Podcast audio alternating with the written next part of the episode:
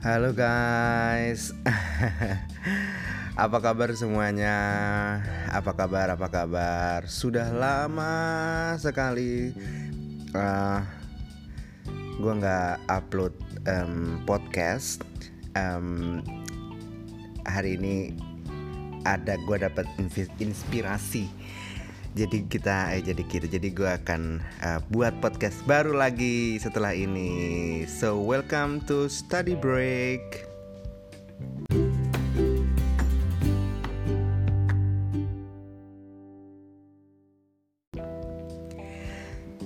Ya um, gimana kabar-kabar anda semuanya?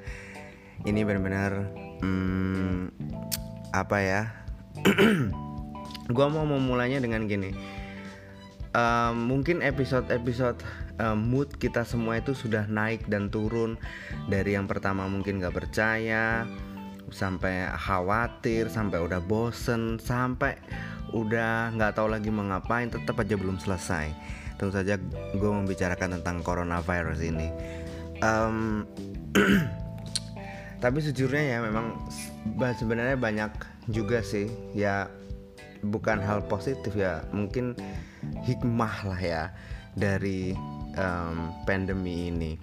Nah um, sebelum gue masuk ke judul seperti yang lo baca di judulnya, gue pengen update dulu tentang bagaimana situasi-situasi akhir-akhir ini. Di podcast-podcast sebelumnya gue masih bisa keluar untuk uh, cari narasumber ngobrol-ngobrol sama teman-teman dan sebagainya. Tentu saja itu sekarang udah nggak bisa dilakukan makanya ya um, hari ini uh, untuk kali ini podcastnya cuma gue sendiri. Uh, eh, gue juga mau update sebagaimana para apa namanya pelaku pendidikan para guru-guru lainnya. Tentu saja gue juga melakukan distance learning. Hmm, tapi gue cukup bersyukur karena memang um, apa ya fasilitas yang tersedia di area atau di lingkungan sekolah gue tuh cukup memadai. Jadi proses belajar mengajar itu masih berjalan 100% masih menggunakan uh, apa jadwal-jadwal yang normal. Kelas-kelas masih berjalan sebagaimana mestinya. Tingkat kehadiran juga cukup tinggi. Um, dan apa namanya keaktifan siswa uh, gue bilang juga masih sangat baik. Sangat beruntung sekali gue termasuk dalam uh, golongan kecil lah se se yang sepertinya uh, terasa sangat-sangat apa ya tidak bersyukur kalau kita tuh mengeluh gitu. Karena memang keadaannya sebenarnya jauh lebih um, beruntung dibandingkan banyak sekali kasus-kasus daerah-daerah yang lainnya um, nah ini juga terkait dengan uh, distance learning ini. Gue membikin membikin membuat podcast ini karena juga pada awalnya gue tuh merasa uh, apa namanya ya itu tadi bersyukur bahwa fasilitasnya lengkap nih bisa dilakukan distance learning. Kemudian dilihat hasilnya sempat khawatir gimana nih nanti uh, hasilnya dari penilaian anak-anak dan sebagainya. Surprisingly like maybe um, well there are uh, like some cases like for example some of the students even uh, shows like very very like extremely um, um, increase. Oh my god ada email apa ini Oke, jadi beberapa siswa tuh justru malah uh, meningkat dengan tajam gitu nilai-nilainya, juga bahkan attitude attitude-nya itu mungkin uh, apa namanya distance learning ini somehow untuk beberapa siswa malah cocok gitu dengan waktu yang fleksibel dengan uh, apa namanya materinya bisa diakses kapan saja. Jadi mereka bisa uh, kan direkam juga kan sehingga mereka bisa nonton lagi bisa lihat lagi. Sehingga um, bisa disesuaikan dengan waktu uh, mereka gitu. Dan apa namanya beberapa siswa itu memang mungkin cocok juga dengan sistem ini terutama untuk mereka-mereka yang uh, apa namanya sudah terbiasa untuk apa ya mencari-cari sendiri semuanya. Dalam arti dia dalam kelas mungkin tipe siswa yang nggak mau lah bertele-tele udah apa intinya? Kira-kira gitu mungkin. Disuruh ngapain atau gimana. Untuk siswa-siswa jenis seperti itu juga uh, itu mungkin bisa lebih terfasilitasi. Nah ini juga terkait dengan itu dengan hasil siswa. Makanya judulnya dari uh, podcast ini adalah gue belum tahu gue belum nulis. Ntar lah lihat. Intinya adalah gue pengen berbagi sesuatu sesuatu yang gue temukan akhir-akhir ini selama distance learning. Uh, apa namanya? Ini awalnya adalah begini. Jadi awalnya gue tuh sangat penasaran dengan kenapa hasil hasil siswa ini uh, banyak yang bagus-bagus gitu.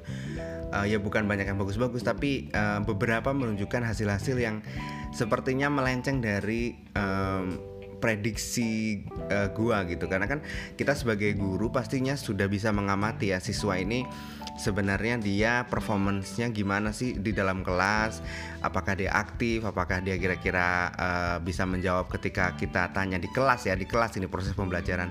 Biasanya guru sudah bisa memperkirakan oh siswa ini mungkin dia akan kesulitan siswa itu akan enggak. Um, nah yang membuat gue penasaran adalah ketika bagaimana se seorang siswa yang tidak terlalu kelihatan menonjol di kelas gitu. Dan uh, mungkin juga kadang-kadang terlihat belum bisa menjawab pertanyaan. Tetapi kok uh, nilainya bagus-bagus gitu hasilnya bagus-bagus gitu. Ini untuk beberapa kasus ya karena jenis penilaian just, tentu saja kan banyak jenisnya. Ada yang benar-benar klasikal tes ada macam-macam.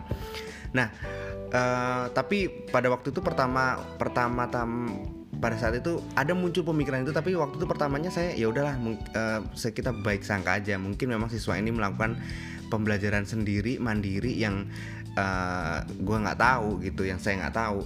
Dan uh, mungkin saja dia memanfaatkan banyak sumber-sumber lain yang gue juga nggak tahu gitu. Nah um, udah untuk siswa jenis ini akhirnya ya udah nggak uh, apa-apa kita tetap kita kasih aja nilainya nah tapi pada suatu hari ya ini nih gua uh, memang hobi untuk uh, browsing-browsing Twitter karena Twitter itu kan memang banyak banget info-info yang menarik ya. Twitter itu untuk informasi, Instagram itu untuk kesombongan diri, Facebook itu untuk ketemu uh, apa namanya teman-teman atau keluarga lama ya. Ini itu uh, range-nya dari uh, sosial media tuh gitu. Nah, di Twitter itu tiba-tiba ada ada uh, uh, thread gitu, ada rangkaian tweet yang membahas tentang TikTok. Nah ini dia makanya judulnya adalah seperti itu. Uh, dan waktu itu uh, apa namanya salah yang posting yang di uh, tweet yang ada di Twitter itu yang gue baca adalah tentang uh, kecurangan-kecurangan siswa dan itu membuat gue bener-bener wow beneran ini kayak gini akhirnya gua install lagi TikTok. Gue sebenarnya punya akun uh, TikTok ya, tapi kan eh, nggak uh, pernah dipakai lah ya. Terus akhirnya gue install lagi tuh TikTok. Uh, eh, gue coba cari-cari apa yang dibilang di Twitter itu. Nah, ini adalah hmm, beberapa yang gue temukan dan cukup mengkhawatirkan. Oleh karena itu, uh, kepada ini gue punya berapa data ya? Sebentar gue lihat. Hmm, satu dua tiga empat lima enam tujuh. Tujuan lah tujuh atau delapan hal yang harus bener-bener yang hal yang gue dapatkan di TikTok yang bener-bener membuat gue wow this is like extremely crazy.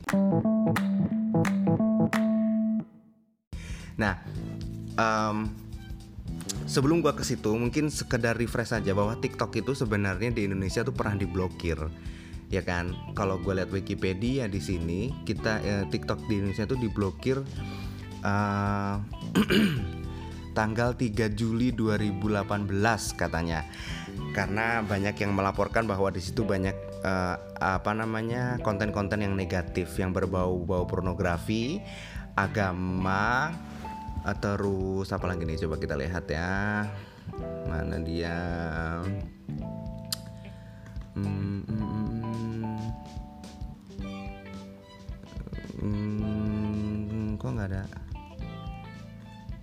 ya intinya begitulah ya intinya uh, ada bau-bau pornografi agama pelecehan dan sebagainya.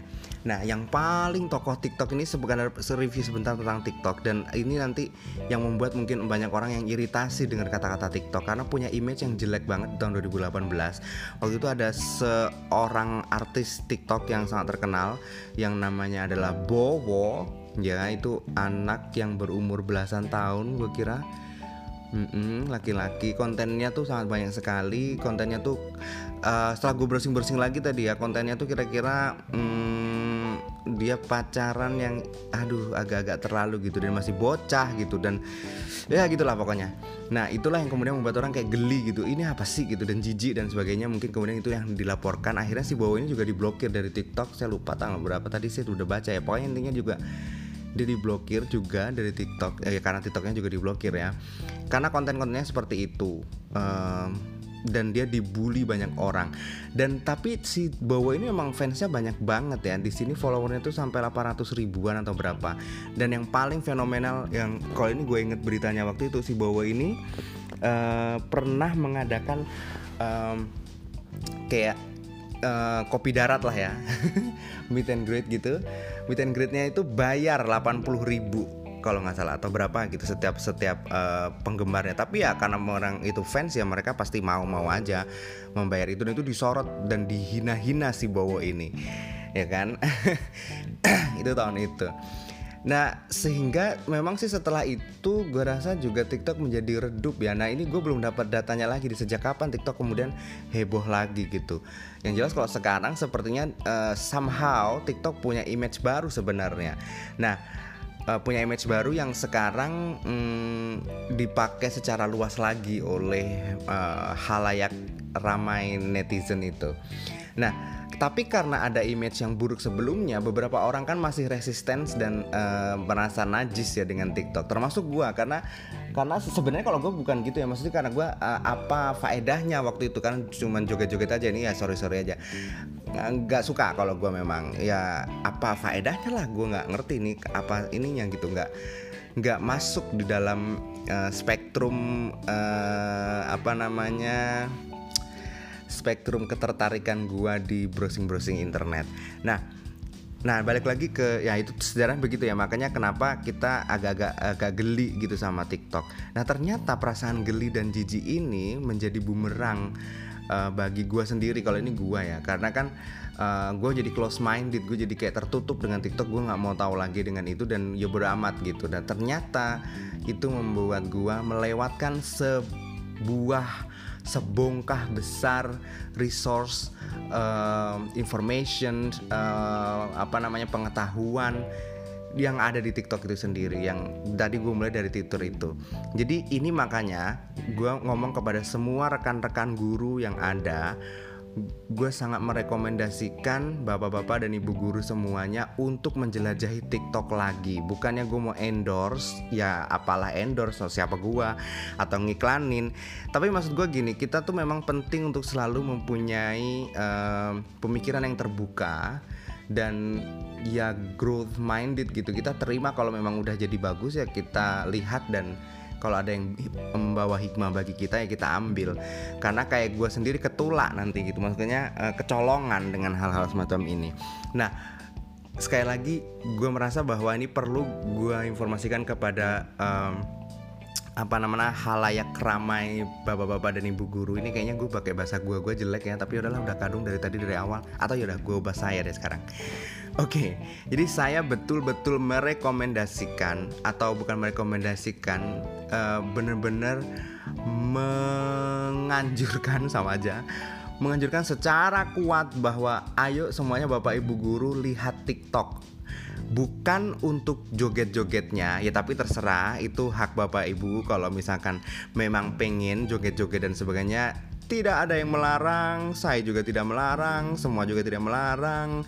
Karena tenaga yang dibutuhkan untuk joget juga tenaga dari bapak ibu sendiri tenaga anda anda sendiri. Tidak ada silahkan.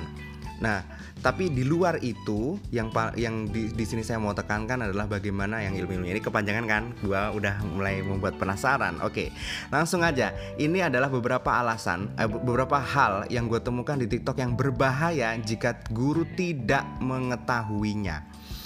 Yang pertama di TikTok itu ada banyak sekali tips untuk mencurangi uh, kelas online.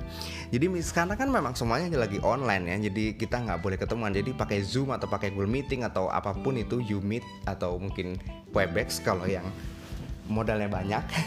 nah itu ada banyak sekali cara-cara yang dilakukan siswa untuk mengelabuhi uh, kehadirannya di kelas, oke? Okay? Karena seperti kita tahu kita tuh susah untuk mengontrol siswa kalau lagi distance learning begitu ya, jadi online begitu kan susah. Uh, mau disuruh nyalain kamera semuanya, kadang-kadang itu mempengaruhi bandwidth dari uh, streamingnya itu sendiri. Ntar jadi suaranya jadi nggak jelas.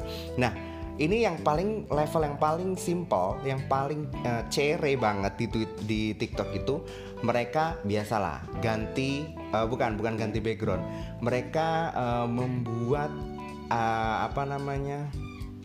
gambarnya menjadi freeze. Kemudian mereka jadi dia kita bayangkan siswa ini ada di depan kamera mereka seperti biasa. Terus mereka pakai aplikasi untuk me-freeze frame-nya. Jadi nanti gambar mereka akan begitu terus padahal mereka udah pergi dari situ kebayang ya nah itu kalau kita nggak rajin-rajin memanggil mereka ya bisa aja. Mereka udah tiba-tiba sambil main game atau apa atau mereka tiba-tiba udah sambil uh, tidur gitu kan bisa. Yang kedua, mereka ganti dengan background uh, apa namanya? Uh, profile picture mereka diganti menjadi sebagaimana gambar mereka ketika di depan kelas. Jadi itu sebenarnya foto lagi gitu kan. Terus selanjutnya mereka juga bisa ganti dengan video. Ini yang lebih advance nih. Ini yang lebih uh, dia kan dia akan merekam video kemudian dia pakai aplikasi juga itu ada ternyata. Jadi nanti mereka akan muter-muter aja tuh video terus-terusan sehingga kita kalau melihat dia dia nggak dia gerak. Jadi kita menyangkanya dia masih di situ. Kalau tadi kan yang freeze kan tentu saja nggak gerak jadi kita nggak tahu. Nah itu yang level advance lagi. Kemudian yang selanjutnya yang lebih advance lagi yang ternyata sangat gila ada botnya. Bot itu adalah sebuah program yang uh, ya robot ya. Jadi dia punya rob, uh, robot di ditautkan, dilinkkan ke akun mereka sehingga nanti mereka nggak nggak usah ikut login coy. Jadi mereka mereka nanti tinggal set di dalam bot itu. Sebenarnya pelajarannya tuh uh, hari apa tanggal berapa mana alamatnya. Ini khusus zoom ya kalau yang ini. Itu uh, nanti udah otomatis robotnya akan hadir di situ. Udah disetting di situ gambarnya dia dan sebagainya udah ada di situ. Ini alamatnya b ejaannya b e u l r bull blur.com. Ini bot blur gitu kali ya. b e u l r.com. Ini robot jadi dia uh, apa nama siswa itu bisa menyuruh robot untuk yang hadir di bayangkan nih kata-kata ini kata-kata saya ini gila banget kan ya maksudnya gini siswa bisa men, bisa nyuruh robot untuk hadir di kelas kan gila ya ini nggak apa-apa nanti didengerin siswa siswa yang belum tahu ada robot ini mereka mereka apa namanya gunakan di kelas ya udah makanya Uh, kita harus hati-hati. Solusinya adalah ya kita harus rajin-rajin memanggil nama mereka atau membuat kelas yang interaktif, mungkin pakai uh, Mentimeter atau pakai Sokratif atau sekedar ya silakan dichattingkan di uh, chatting yang di, uh, di akan ada misalkan di Google Meet atau di Zoom kan ada chattingannya tuh. Ya jawabannya di, ayo silakan di, jadi harus interaktif. Ditanya-tanya terus nggak harus dipanggil sih. Ya ketikan jawabannya di chatting. Nah kan kelihatan nih siapa nih nggak ada nih. Ya ya ya gitu. Kalau murid yang banyak sih agak repot memang. Um, tapi kan kita biasanya tahu ya siapa sih calon calon-calon yang berpeluang untuk melakukan hal ini gitu. Ada siswa-siswa yang mungkin ya nggak apa-apa, nggak nggak melakukan ini gitu. Nggak maksudnya nggak akan kayaknya sih kelihatannya dia bersila. Kan kita bisa sebagai guru mempunyai praduga-praduga gitu meskipun salah sebenarnya mempunyai praduga gitu. Kemudian itu tentang mencurangi uh, apa namanya kehadiran di kelas. Nah, sekarang untuk tugas-tugas mereka itu uh, sebenarnya ada tutorial ternyata walaupun ternyata itu hoax. Jadi ada yang tutorial uh, karena saya coba sendiri salah. Jadi di beberapa tik jangan khawatir ini saya kasih juga yang hoaxnya ya. Di TikTok itu nanti ada kalau bapak ibu yang menggunakan penilainya menggunakan Google Form. Jadi di TikTok itu ada tutorial untuk gimana cari uh, answer key dari pertanyaan-pertanyaan di Google Form. Dia pakai uh, Control plus U gitu kan. Nanti ada dulu di scroll katanya ada. Nah itu ternyata hoax. Jadi jangan khawatir, masih aman Google Form masih aman. Google uh, apa namanya. Nah, ada juga yang mengatakan bahwa mereka bisa mencurangi submission di Google Classroom. Jadi misalnya mereka udah telat nih, terus mereka ganti tanggalnya di device mereka, di perangkat mereka jadinya kan nggak telat di komputer mereka tapi sebenarnya itu tidak. Di komputer kita tetap tetap uh, telat dan emailnya yang masuk juga udah telat lah. Kita tahu kalau dia belum belum mengumpulkan. Jadi itu hoax tidak usah khawatir. Kemudian uh, Selanjutnya ini untuk yang biasanya disuruh tugas merangkum. Nah, ini dia untuk tugas merangkum itu jangan pernah menyuruh itu lagi. Karena sekarang itu ada uh, apa namanya situs internet yang bisa membuat rangkuman dengan satu dua klik doang. Namanya resumer.com dan itu bisa bahasa Indonesia bahasa bahasa Inggris. Jadi kalaupun kita kasih bahasa Indonesia juga masih bisa dirangkum gitu. Tulisannya resumer tuh ya, R E S O O M E R res, resumer resumer.com. Nah itu mereka yang mereka lakukan adalah tinggal copy paste semua teks yang mau disuruh rangkum Habis itu udah keluar rangkumannya dalam satu klik saja. Jadi ini benar-benar sudah tidak usah begitu. Yang selanjutnya lagi jenis-jenis tugas yang uh, disuruh misalkan ya, misalkan kita tahu mereka daripada nanti contekan suruh tulis tangan lah. Ternyata tidak bisa juga karena sekarang tulisan tangan itu bisa dibuat font kan.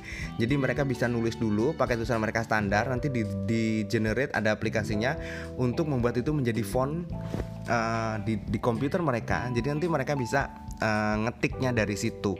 Jadi diketik-ketik juga uh, dan maksudnya itu nanti kan bisa di misalkan dia dapat artikel dari dari uh, internet ya.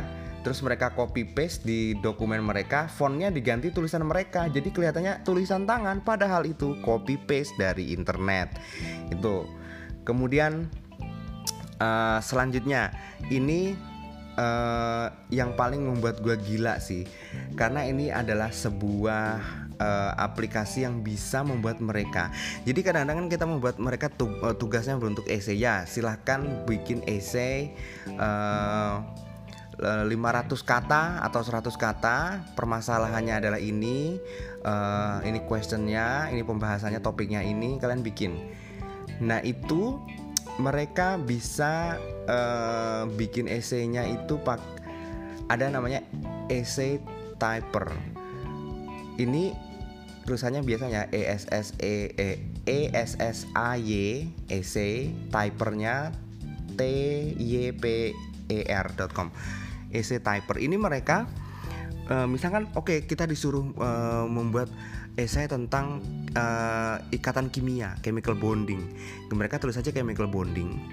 Jadi nanti di dalam situs itu, jadi bahkan di situs ini nih, di situs ini nih uh, apa namanya pem, pem, pem, di halaman depannya tulisannya adalah sebentar, coba kita buka dulu ya. Di tulisannya itu di halaman depannya adalah, hmm, oh no, it's final weeks and I have I have to finish my blah blah blah essay immediately. Jadi kayak guys guys guys guys ini udah uh, minggu terakhir nih hari terakhir dan gue uh, harus menyelesaikan esai gue tentang ini uh, apa namanya segera gitu. Jadi kayak di halaman depannya aja udah mm, kayak gitu gitu di halaman depan situsnya. Nah itu nanti jadi mereka caranya adalah uh, menginput topiknya nanti mereka akan gener nah cara generate-nya adalah juga gila. Jadi mereka setelah input topiknya mereka klik enter nanti di situ akan muncul sebuah judul. Ketika mereka habis itu mencet apa pun keyboard mereka mau pencet delete mau pencet alt mau pencet apa itu akan langsung tercipta kata-kata. Wow jadi misalnya kita pencet udah ke, uh, chemical bonding terus kita enter set habis itu kita ketik space space space space gitu kan. Spasi spasi spasi ctrl ctrl w w w w sembarangan kayak dia sambil ngopi gitu kan sambil ngeliatin uh, apa namanya uh, streaming game atau apa sambil tangan kirinya sambil ngetik-ngetik dengan acak nggak jelas ada hal yang lainnya uh, ngeliatin yang lain itu ter, udah jadi essay dan essaynya itu nah ini dia. Essaynya kan udah gue coba uh, gue beneran coba masukin chemical bonding. Yang dilakukan adalah essay ini juga bisa eh, dia tuh pinter banget ini. Dia menggabungkan sources dari mana-mana gitu. Jadi uh, sourcesnya dari A B C. Jadi dia nggak nggak kopi jadi nggak copy dari satu sources aja. Jadi dia bisa copy dari banyak artikel dan akan nyambung terus nyambung terus nyambung terus. Uh, dia akan menyusun sendiri kata-katanya sambungan yang gimana dan sebagainya nah uh, nanti nanti mereka tinggal copy paste ini tapi cuma bisa bahasa Inggris ya. Nanti kalau mau bahasa Indonesia makanya mereka harus uh, copy paste ke lainnya. Tapi jangan khawatir sih sebenarnya. Uh, maksud saya kita tuh harus lebih waspada aja. Pastikan kita bisa mengenali ya kemampuan siswa kita tuh menulis nggak segininya. Ini kenapa tulisannya jadi bagus begini? Itu harus patut, patut dicurigai. Kemudian uh, apa namanya uh, kalau kalau bahasa Indonesia itu lebih kelihatan lagi karena mereka akan pakai Google Translate pastinya Nah itu kan kelihatan Google Translate nggak rapih uh, menerjemahkannya, jadi kita pasti akan agak-agak terjadi apa ya di di situ akan kelihatan lah ngeganjel nih tulisan. Jadi benar-benar harus teliti banget karena siswa tuh bisa begini. Jadi jangan males mal jangan malesan kita ngoreksi. Wah ini kelihatannya banyak ya udah kita kasih nilai aja. Jangan begitu seperti saya. Enggak ding. Nah. Uh, tadi apa lagi ya saya lupa padahal udah saya catat loh aman tapi kok nggak ada di catatan berarti belum dicatat dong um, ada tadi esai kemudian kaligrafi udah Hmm, Oke, okay. jadi kesimpulannya di TikTok itu itu hanya sebagian yang saya temukan. Uh, banyak lagi yang lainnya. Uh, tentu saja kita kan kalau makanya sebenarnya kalau distance learning ini misalnya kita mau ulangan juga susah ya ngawasinya Brainly itu. Oh iya saya inget nih. Uh, ada satu lagi itu aplikasi dari Google namanya Socratic bukan Sokratif ya tapi Socratic pakai C akhir-akhirnya. Itu di Google uh, di Play Store ada di App Store ada.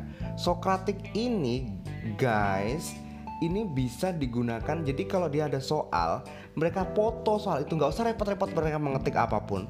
Mereka foto soal itu itu langsung generate jawaban. Itu saya udah coba. Untuk kimia misalkan dia disuruh nyari mol diketahui uh, massa dan juga molar mass. Itu kalau itu kan memang level 1 ya simple ya. Bisa langsung terjadi jawaban oke okay. terus gue coba lagi soal yang lebih tinggi limiting reagen reaksi pembatas. Uh, itu juga bisa loh Mas Jan. Pereaksi pembatas itu kan padahal kadang-kadang agak-agak ada kata-katanya agak rumit ya. Dan itu dibalik-balik soalnya masih bisa. Nah setelah di Sokratik ya uh, inget-inget uh, aplikasinya Sokratik itu uh, aplikasi Android sama uh, iOS ada semuanya dua-duanya. Dan itu tinggal di foto doang. Uh, Nah setelah gue teliti asik, setelah gue telaah ya sedikit diinvestigasi lah apa sih sebenarnya kenapa bisa begini, pinter banget. Ternyata memang kita harus hati-hati bahwa sistem yang digunakan di Sokratik itu tadi adalah dia kan uh, bisa mengkonversi uh, gambar menjadi teks. Ya ini kan udah wajar ya sekarang. Jadi gambar kita bisa konversi jadi teks. Misalnya poster ada tulisan-tulisan tuh.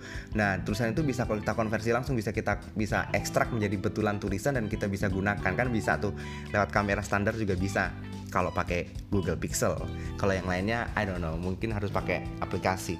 Jadi nah setelah dia jadi teks dia mesinnya akan mencari di Google tapi ini terjadi di belakang ya jadi kita nggak usah repot. Dia udah nggak kita nggak usah mikir apa apa itu udah terjadi di belakang udah secara otomatis setelah jadi teks dia search di Google ada nggak artikel ini ada nggak tul apa soal ini dicarilah jawabannya. Begitu jadi intinya adalah jangan sekali-kali kita uh, buat soal yang udah dari Google udah ada dari internet jangan copy paste harus kreatif. Memang sekarang begitu hidup guru lebih susah.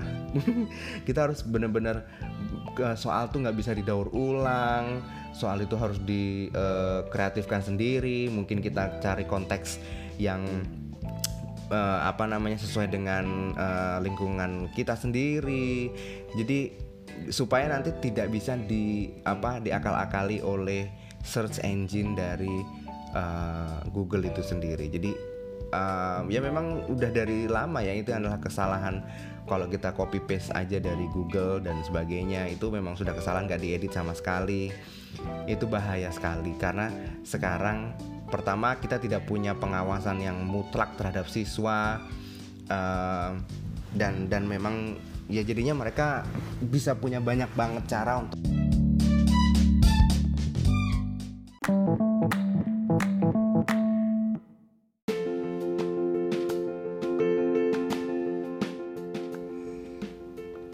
Uh, tadi keputus.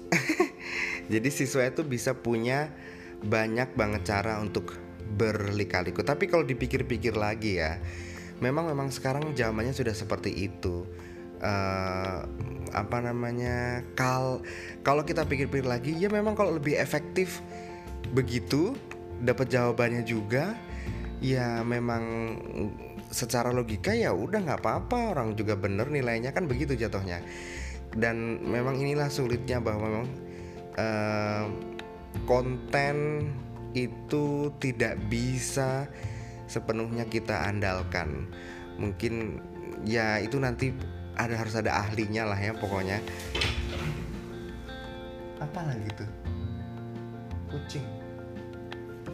Terus uh, apa namanya harus nanti ada harus expert lah yang pedagogi pedagogi gitu. Tapi kalau yang gue bisa uh, katakan sekarang memang kita harus betul-betul hati-hati mulai uh, membuka wawasan kita juga.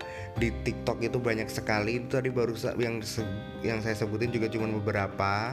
Cuman intinya adalah banyak sekali hal-hal yang terjadi di TikTok yang sebenarnya bermanfaat untuk kita sebagai guru atau sebagai pribadi karena juga di situ banyak sekali tips-tips tertentu yang lainnya cara edit video cara kalau gue yang sekarang gue lagi lihat-liatin itu uh, English pronunciation itu di situ banyak tuh.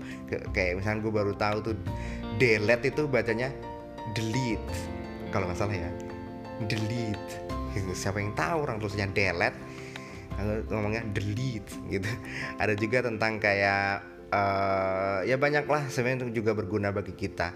Kesimpulannya adalah sekarang se sepertinya TikTok sudah berubah.